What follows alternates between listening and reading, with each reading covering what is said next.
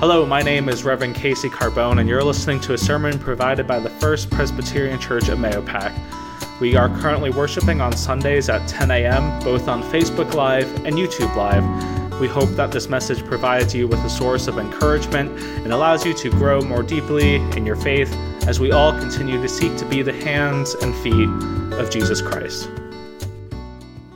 The second scripture lesson this morning comes to us from Mark's Gospel, chapter 1, verses 4 to 11.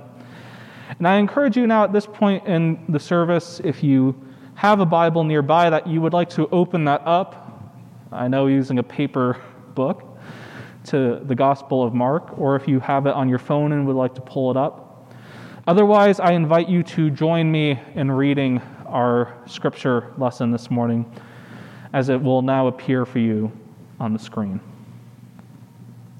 Let us prepare ourselves to hear God's holy word. John, the baptizer, appeared in the wilderness proclaiming a baptism of repentance for the forgiveness of sins. And people from the whole Judean countryside and all the people of Jerusalem were going out to him and were baptized by him in the river Jordan confessing their sins. Now, John was clothed with camel's hair, with a leather belt around his waist, and he ate locusts and wild honey. He proclaimed, The one who is more powerful than I is coming after me. And I am not worthy to stoop down and untie the thong of his sandals. I have baptized you with water, but he will baptize you with the Holy Spirit. In those days, Jesus came from Nazareth of Galilee and was baptized by John in the Jordan. And just as he was coming up out of the water, he saw the heavens torn apart and the Spirit descending like a dove on him. And a voice came from heaven You are my beloved. You are my Son, the beloved. With you I am well pleased. May God bless this reading of Holy Scripture. Thanks be to God.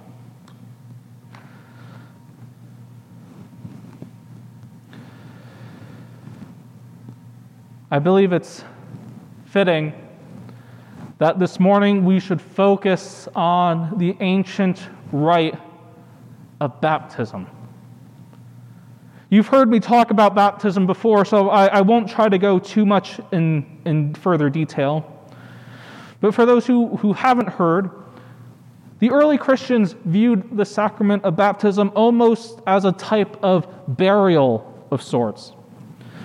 The early believers would go down to the river, they would take off their old clothes, and as they were baptized and came out the other side, they were given a new set of clothes to represent the new life they had received. It was a putting to death of the old in exchange for something new. And today, as they knew back then as well, we know that baptism is a promise. It is a visible promise that God makes to us as we know, God has claimed us and seals us in divine love. And it is a promise we make to God. It's a two way street.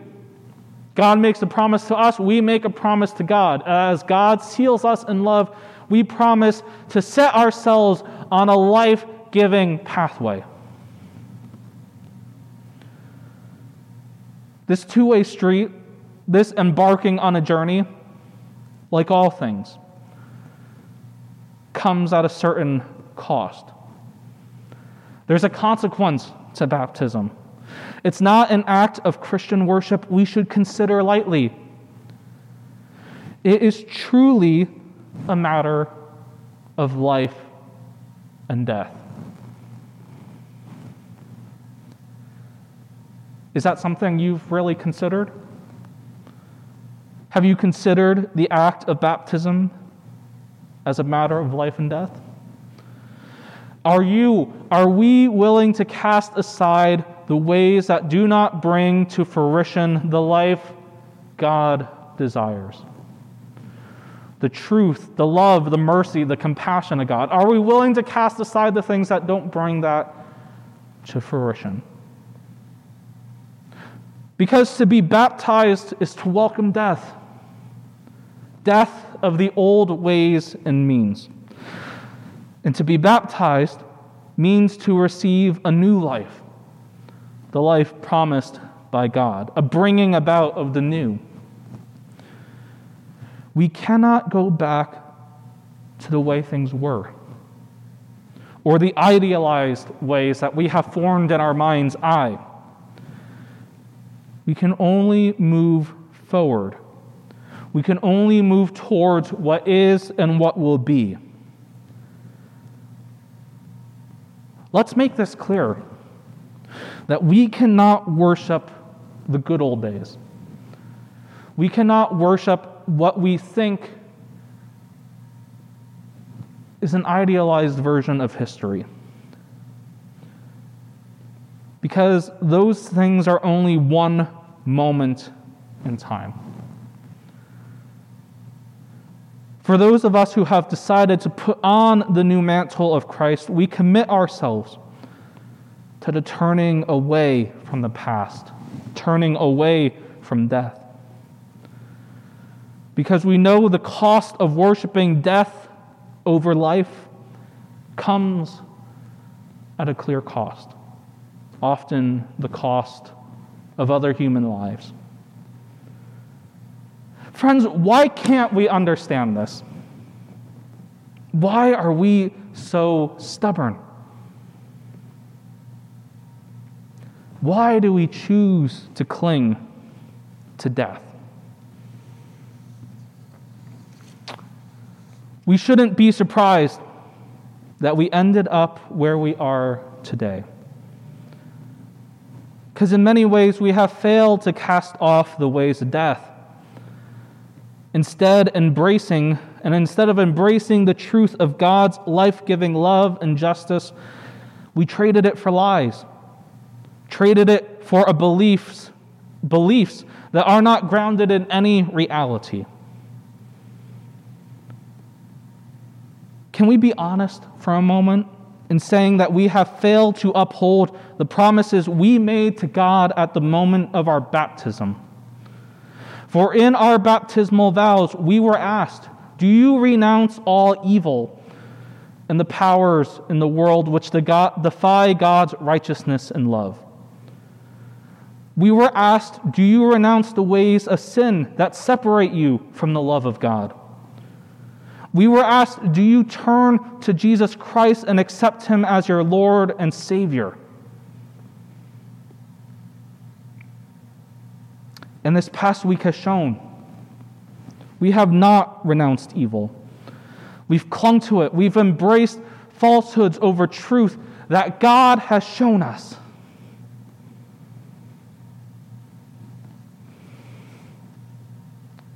In the midst of these turbulent waters, in the midst of this quagmire we've created for ourselves, sits the hope we need to hear this morning. And we all need hope. That hope is found in the dirty waters of the Jordan. Being down here in Mahopac, I, I think I made the joke last year that it's almost like the waters of the Hudson. But it's in the dirty waters of the Jordan the Son of God is baptized. And even though the water is unclean, even though there are unperfect, imperfect people standing around with their faults, God breaks through. The heavens are torn open. A dove descends. And God still says this that you are my beloved. With you I am well pleased. That takes a lot of love, folks. That takes a lot of love. love we don't inherently deserve. But it's love that's shown nonetheless, because that is who God is. I find that these days I can only keep talking about love, and I fear that it may dilute the meaning of the word. But I talk about it because it's part of our calling as disciples, the opposite of things we have witnessed. And truly, as I believe, I hope you do as well, that love does have the power to change the world. We have to show the same kind of perfect love that God has freely given to us if we are to make such an impact.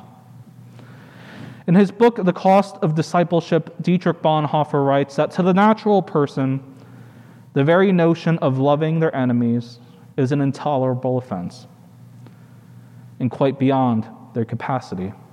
It cuts right across their idea of what is good and evil. Jesus, however, takes the law of God in his own hands and expounds its true meaning the will of God, to which the law gives expression, is that people should defeat their enemies by loving them. Friends, in Christ's baptism, we were claimed by the love of God a love that writes a new law upon our hearts. It's a law that draws our gaze down from the valley of shadow of death up to the city on a hill. That bright city where the light of God is what guides our feet. It's a law that we are to embrace at our baptism and the dying of our old selves. We dawn than the law of love, which surpasses every ounce of common sense the world will tell you to have. So, do you renounce evil? Do you renounce the powers that separate you from the love of God? Friends, do you turn to Jesus Christ and accept him as your Lord and Savior? Because we will not find such love, such a treasured life in the empty and hollow bowels of conspiracy theories and hateful ideologies. As Bonhoeffer in our reading this morning from Mark's Gospel reminds us, that God is pleased. God is so very pleased when we turn and act on the divine law of love and life. I, I can't help but think that the waters of baptism are a much more sacred thing than what I could ever understand. That the waters of baptism hold more together than what is humanly possible. Because in these waters of baptism where Jesus was this morning are waters of remission, a mission that Pontius Pilate used to wash his hands from guilt. It's water that holds the injustice that flowed, the waters of injustice that flowed from Christ's side.